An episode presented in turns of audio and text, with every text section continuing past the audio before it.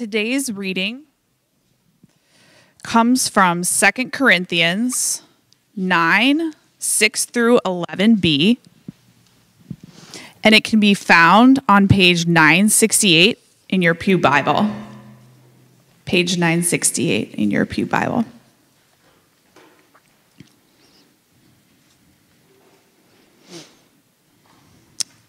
The point is this whoever sows sparingly will also reap sparingly, and whoever sows bountifully will also reap bountifully. Each one must give as he has decided in his heart, not reluctantly or under compulsion, for God loves a cheerful giver. And God is able to make all grace abound to you so that having all sufficiency in all things at all times, you may abound in every good work. As it is written, He has distributed freely, He has given to the poor, His righteousness endures forever. He who supplies seed to the sower and bread for food will supply and multiply your seed for sowing and increase the harvest of your righteousness. You will be enriched in every way to be generous in every way. This is the word of the Lord.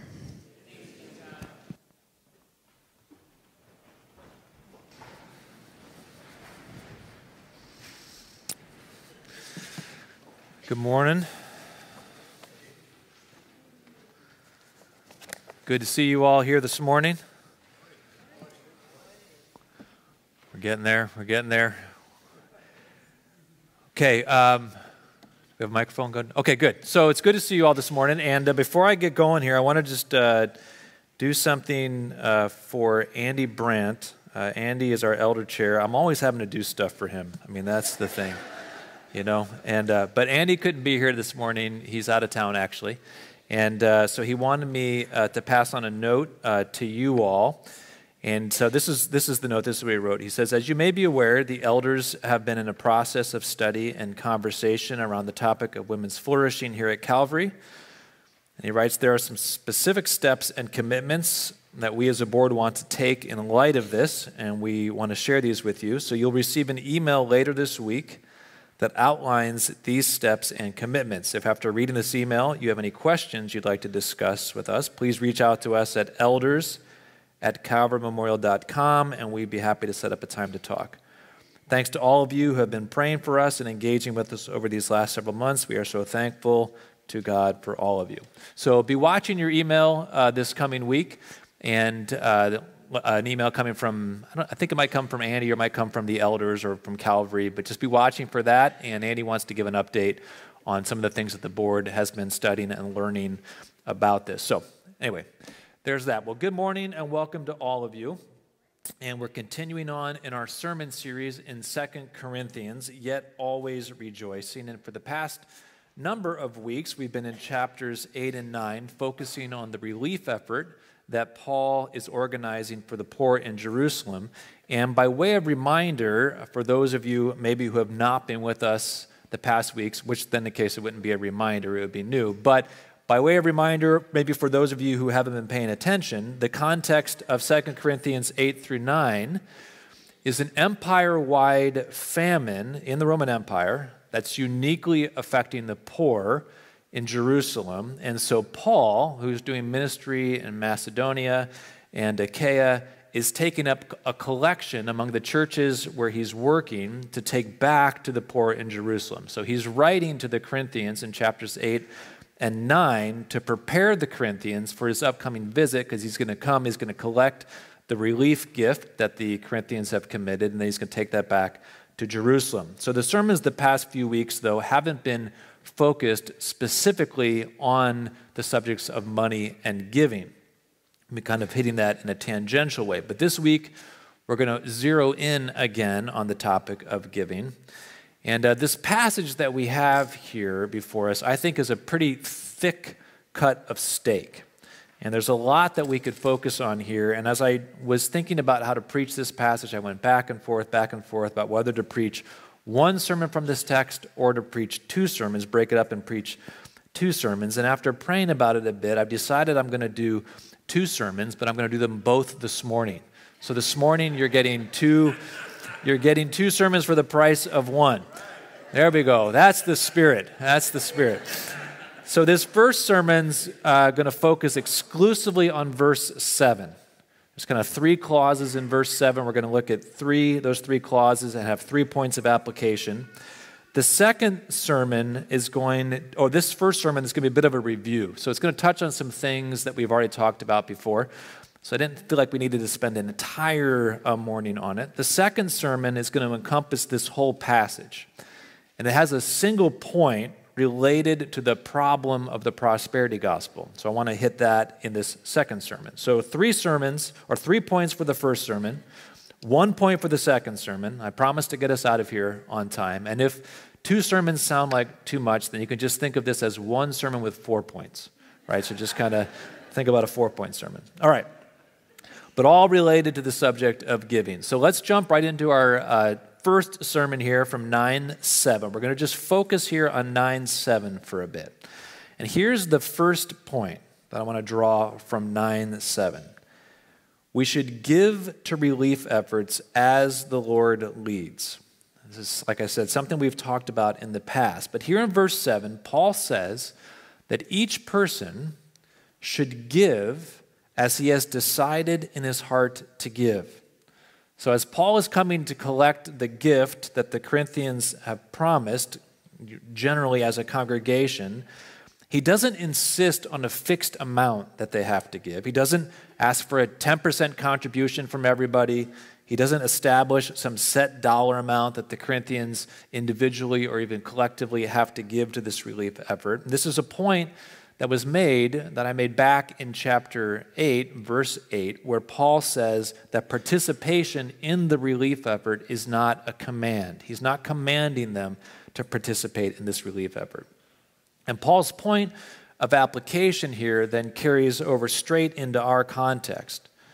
Because each of us have different life callings, we have different responsibilities that we have to take care of, we have different needs related to our families or beyond, and we're not all called to give equally to relief efforts, nor are we called to give to every relief effort that we come across. Each person has to decide for himself or herself how much to give. We have to decide in our hearts what to give. And I would add here, and what I think is implicit in Paul's comment, is that we follow our hearts insofar as our hearts have been filled up with the Spirit of God, which is to say, we should give as the Lord directs our hearts not simply as we, in isolation from the Lord, direct our hearts. Our relief giving should not be fundamentally driven by the needs that we encounter, nor should it be driven by our own natural inclinations, but by the leading of the Spirit in our heart. And the Spirit of Jesus is not going to ask us to give equally to every need that we come across or to give to every need that we come across, but the Spirit of Jesus will ask us to give more than we would naturally be inclined to give.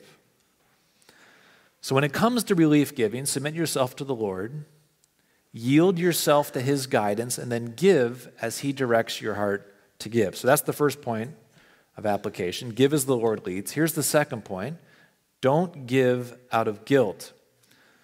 So in verse 7, our second clause in this verse, Paul says that we shouldn't give reluctantly or under compulsion. In other words, we shouldn't give out of a sense of guilty obligation. So if you're contributing to some relief effort or some other financial need because you feel guilty, you just keep your money.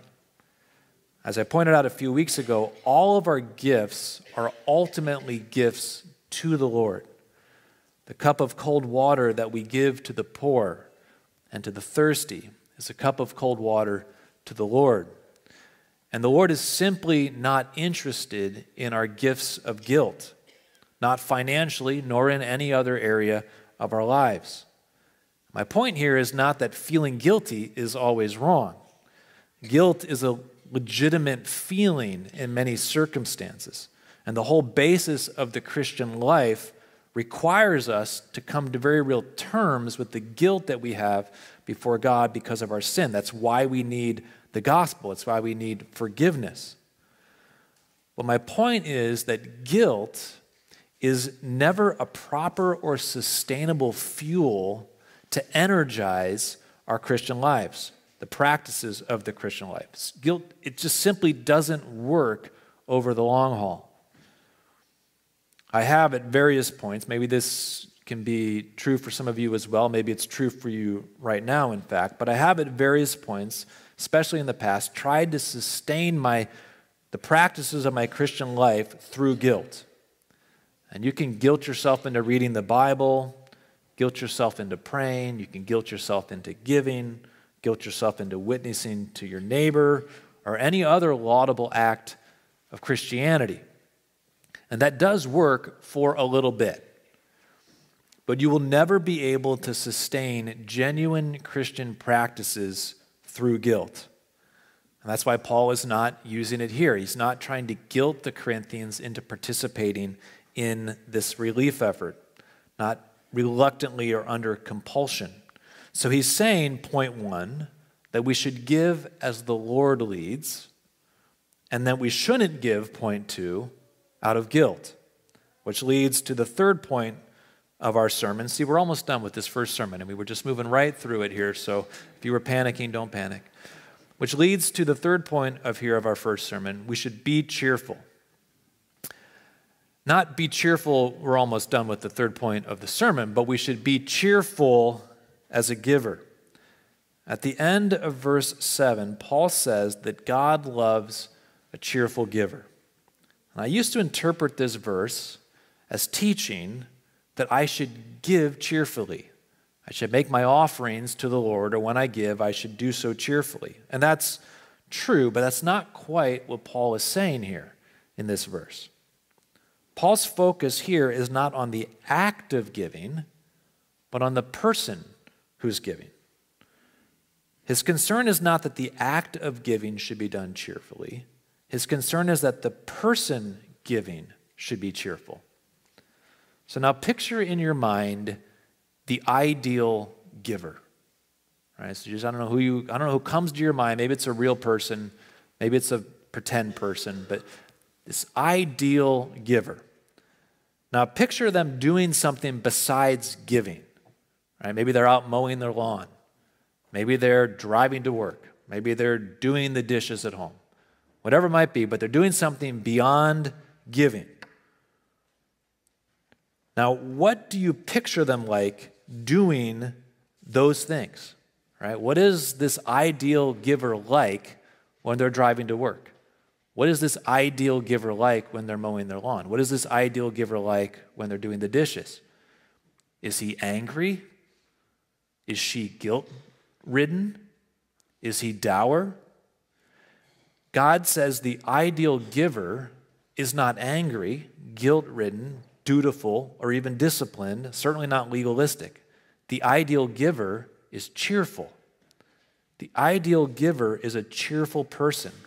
The ideal giver is full of the joy of the Lord, and as a consequence, gives out of the abundance of that joy. So, Paul's point is that joy should precede and fuel our giving. So, one of my favorite verses in recent years comes from Nehemiah chapter 8, verse 10. The joy of the Lord is our strength. The joy of the Lord is our strength for every practice of the Christian life, including the strength, the practice of giving. So, listen, if you're not generally a cheerful person, living in the joy of the Lord, you're not going to be a cheerful giver. Trying to be a cheerful giver when you're not a cheerful person is getting the cart before the horse. We have to be joyful or cheerful in the Lord in order to be cheerful about the gifts that we're giving. Which takes us back to the beginning of chapter 8, where Paul references the Macedonians who were experiencing, he says, extreme poverty and at the same time an abundance of joy. Because joy doesn't come from our worldly abundance or our worldly blessings, nor does it come from the act of giving itself. Joy comes from Jesus, who is the living, personal joy of the Father given to us.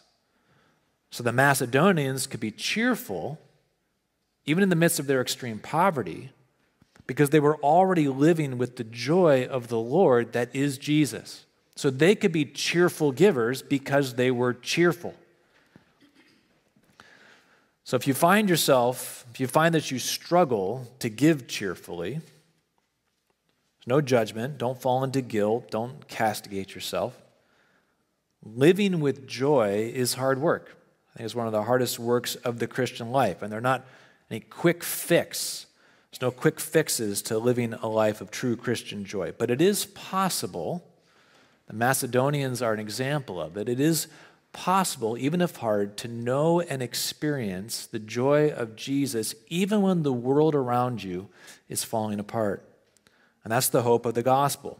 The way to joy is to keep coming back to the grace of God, to the love of Jesus and his care for us. All right, so that's the first sermon from verse 7 of chapter 9. Give as the Lord leads, don't give out of guilt, be a cheerful person. Now, on to the second sermon. The second sermon only has one point. So I'm going to slow down just a little bit here so we can marinate uh, in this second sermon.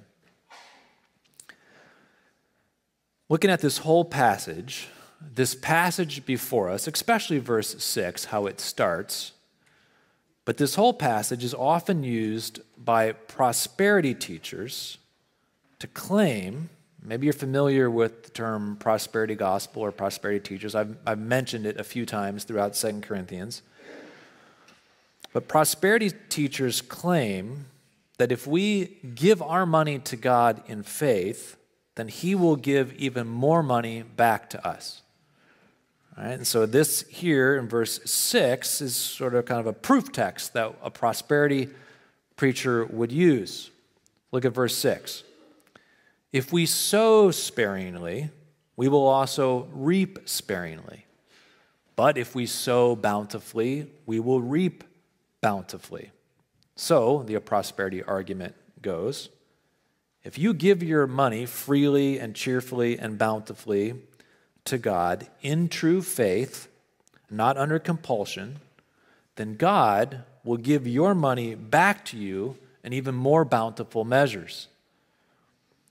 So, prosperity teachers will tell you that if you're barely making ends meet financially, living hand to mouth, if you're falling behind each month, then maybe the problem is that you are sowing sparingly to the Lord's work. So they'll tell you that you should dig a bit deeper and sow bountifully to the Lord's work. And then the Lord will add his blessing to your money, and then he will give it back to you, just as Jesus said, as a larger cupful, pressed down, shaken together, and running over. And maybe you've seen on TV, but we have prosperity teachers on TV who showcase their airplanes and their mansions and their Rolex watches of evidence that their teaching works. They have huge followings.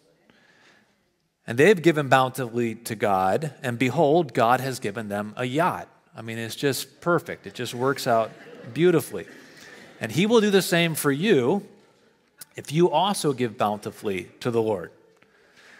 And it turns out, conveniently for the prosperity teachers, that giving your money to the Lord's work means giving your money to the prosperity teacher, which might be why it's working so well for them.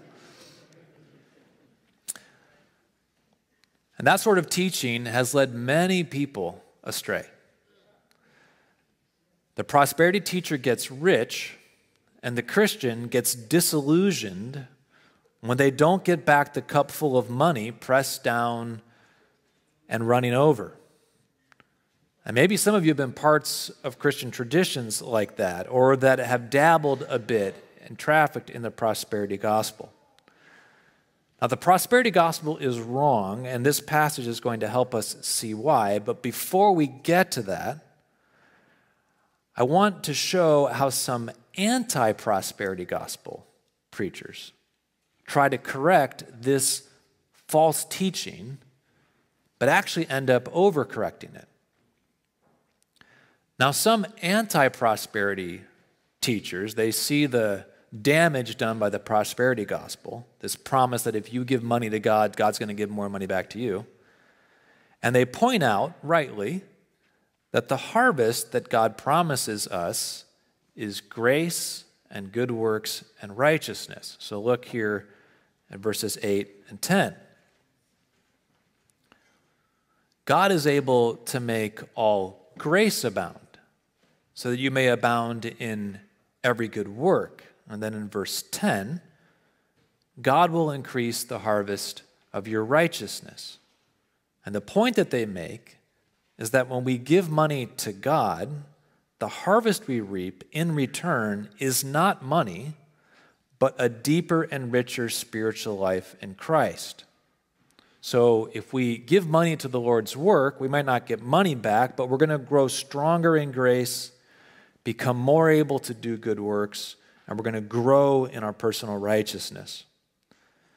Now, it is certainly true that we reap a deeper spiritual life when we surrender ourselves to God, including surrendering our money and our finances to God. And what the anti prosperity teachers are saying is certainly closer to what Paul means than what the prosperity teachers are saying. But it's still not quite what Paul means. And to help clarify this passage, I want to focus on this word righteousness that Paul first mentions here in verse 9. In verse 9, Paul quotes from Psalm 112, verse 9. He, meaning God, has distributed freely, he has given to the poor, his righteousness endures forever. And of course, this is an appropriate verse for Paul to be using here in this context. Paul is raising money for the poor in Jerusalem and he's showing from Scripture, from the Psalms, that God's heart is for the poor. And just as God has given freely to the poor, so too should the Corinthians. But then Paul includes this next line of the psalm His righteousness endures forever. What does God's righteousness have to do with helping the poor? Now, when you hear the term righteousness, what comes to your mind? You might be inclined to think about righteousness as maybe a synonym for morality or integrity or perhaps rule following or integrity of character. And all of that's not untrue. But that's not really fully what the term means in the Old Testament context, especially in the context of the Psalms that Paul is quoting from. The term righteousness is not a term that describes my character independent of my relationship with others, but is a term that describes how I relate to others, particularly those under my care or otherwise under my power. So now we can see a good example. There's lots of places we could go in the Old Testament to see good examples of this. But we can see a good example of this in Job chapter 29. So, got your Bible with you. Turn back to Job chapter 29. I don't often have us turning to other passages of Scripture, but I want to just spend a moment here in Job 29. So, turn there, and we can start in verse 7.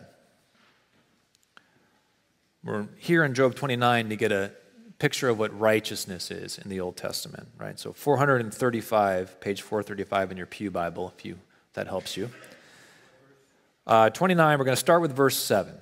Going start with verse 7. So, Job, if you know the book of Job, Job's going through a really hard time, right?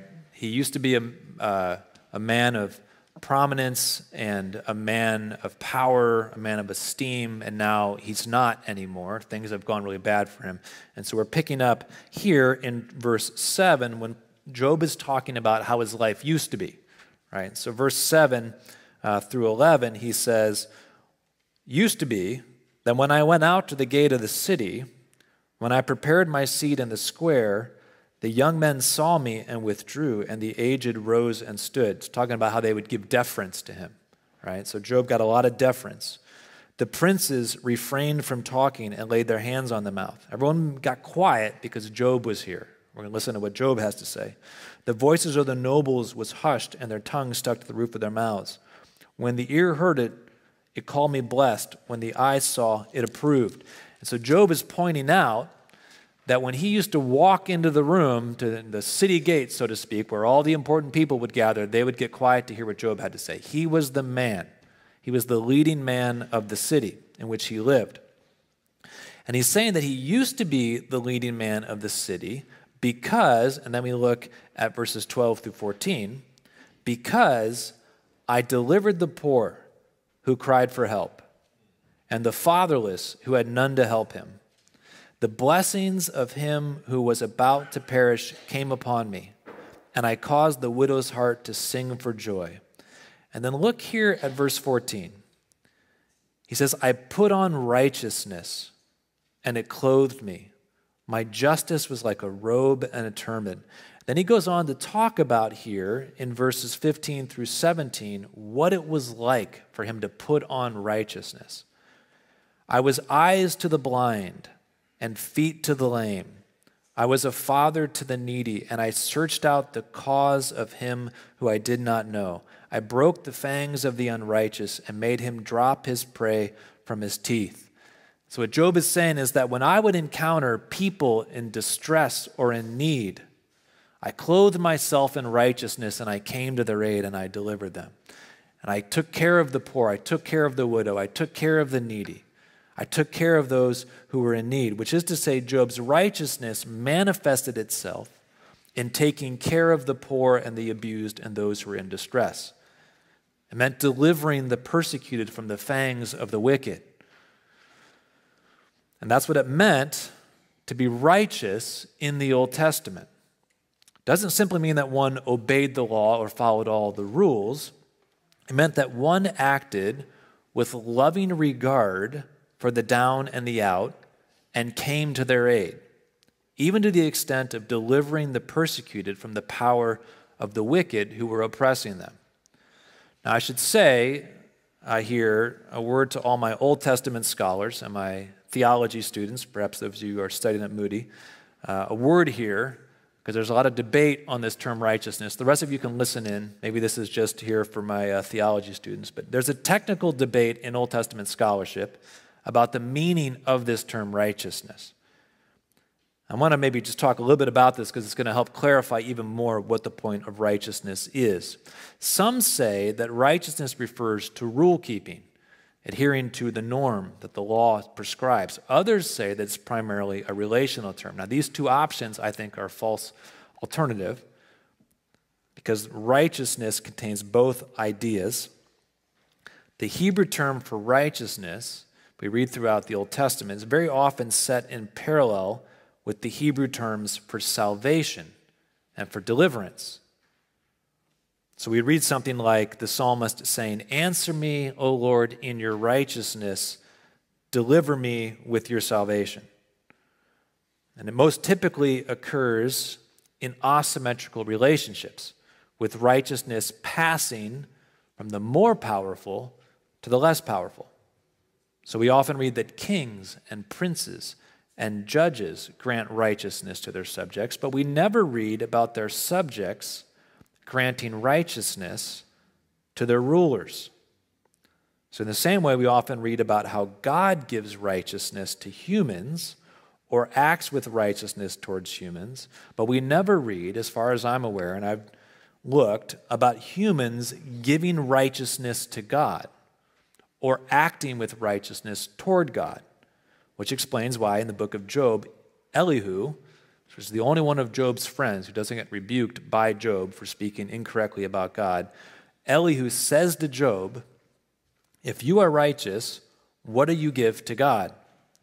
Or what does he receive from your hand? Your wickedness only affects other humans, and your righteousness only other people. God does not stand in need of Job's righteousness or Job's deliverance. Job's righteousness is only for other people, particularly those who are in need. So, righteousness in the Old Testament is similar to how the term social justice works in our context. I don't act with social justice towards the rich and the privileged, but towards the down and the out, because social justice as a category of justice isn't for the rich and privileged. It's the same with righteousness. God asks me to act with righteousness or to give righteousness to those in need, and this is all part of the golden chain of discipleship that we've talked about through 2 Corinthians. I get righteousness from God, His help, His aid, His deliverance, His salvation, and I in turn give righteousness to others.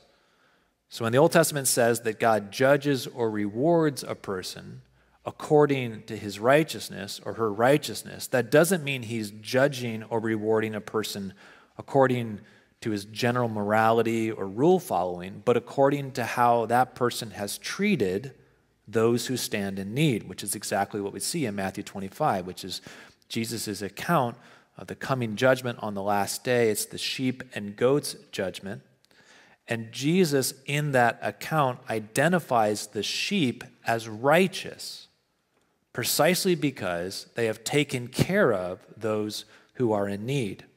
All of which is to say, Righteousness is not a term that signifies one's bare morality or rule keeping, but more fully, morality and rule keeping related to our active love for others who are in a position of need. All right, so back to 2 Corinthians chapter 9. Back in 2 Corinthians uh, 9 9, Paul is linking God's care for the poor with his righteousness. God's care for the poor is an expression of God's righteousness. So, how does this understanding of righteousness then help us adjudicate between the prosperity teachers and the anti prosperity teachers? Well, the prosperity teachers are right that Paul, in this passage, is talking about sowing and reaping money. It's the whole context of this passage. And they are right to insist that Paul is saying that if we give money to God, God will give money back to us. But here's where the prosperity teachers go wrong they teach that our giving increases our capacity to get. But that's not what Paul is saying here. Paul is teaching that our giving increases our capacity to give. In verses 8 through 10, when Paul says that God will make all grace abound and that he will increase the harvest of our righteousness, he is referring to an increased capacity to minister to and care for others, an increased capacity to act with righteousness towards those in need. So the harvest that's increased are not yachts and airplanes and mansions but a harvest of less empty stomachs, less orphan children in the streets, more resources directed towards those in need. All right, so here's the single point for this second sermon giving does not increase our capacity to get, but our capacity to give. So if you're giving to get, just give it up. But if you give freely, sincerely, out of a heart of joy, you will find that God replenishes your storehouses so you can keep giving. He probably won't make you rich. That's not the promise here that you're going to get rich. But the more willing you are to be a conduit through which God distributes his money to those in need, the more likely you are to find that God keeps passing money through your conduit. But the important thing is that you see yourself as a conduit for God's money. Billy Graham once said, God will allow a lot of money to pass through your hands as long as, as, long as it doesn't stick. And I think that's a good way Billy Graham is recognizing that like we're conduits through which God's money passes into the lives of those in need. So don't give to get. But if God is calling you to give to a relief effort, don't be afraid that you're going to somehow outgive God. If God has put it on your heart to meet a financial need, then give and don't worry. Right? The way that we assess whether God is calling us to give isn't determined solely by how much money I have. Right? Well, if God, if I gave that money away, I wouldn't have anything to take care of myself, so that can't be what you're asking of me. You give as the Lord leads. And if He's really leading you to give, He will replenish the storehouses of your righteousness so you can continue to give to those in need. Listen, here's the thing, right? All of us, we are just the poor children of God. And we stand as recipients of His righteousness, His philanthropy, and His care in our lives. St. Augustine once said, what do, what do you have that you did not receive? Everything that we have, we've received from God. He's taking care of us. And so we can act with righteousness and distribute our righteousness freely out into a needy world. As Jesus taught us in the Sermon on the Mount, the nations who don't know the loving care of their Heavenly Father, who haven't experienced the righteous philanthropy of God in their own lives, they scurry around the world saying, What am I going to eat? What am I going to drink? What am I going to wear? But, people, we are God's children. Right? And our Father in heaven, He knows what we need. So let's be free of the anxieties and the fears that drive us to care for ourselves as our highest priority, as though we were orphan children who had no one to take care of us. And let us live as Jesus taught us to live, seeking first God's kingdom and his righteousness. And his righteousness. The righteousness that God has poured out on us richly in Christ, and that he longs to pour out onto the world through us. God loves us. He's taking care of us. He knows what our needs are. Doesn't want us to seek to meet all of our own needs as our highest priority, but to seek to meet the needs of others. He's taking care of. Let's trust Him to supply our needs as we supply needs for others. We're gonna, I'm going to close in prayer, and then we're going to sing a song. We've sung it here a lot of times. One of my favorite songs God is for us. God is for us is the thing that we have to remember if we're going to enter into the world with a, a spirit of philanthropy. Right? It's because God is for us that I can be generous to the world around me. So pray with me, and then let's stand together, let's pray, and then we're going to sing. Father, thank you that you have given us your Son in Christ, that you are for us, that you see our needs, you know what our situation is, that you have promised to take care of us, and so we can just give freely to others knowing that you will supply seed to the sower and you will increase the harvest of our righteousness. You will increase our capacity to give, God. So help us to focus on, on giving as you have given to us, Lord, following where you lead us. Uh, giving uh, not out of guilt or obligation, but in complete confidence that you love us and you care for us and you supply our needs in Christ. In His name we pray. Amen.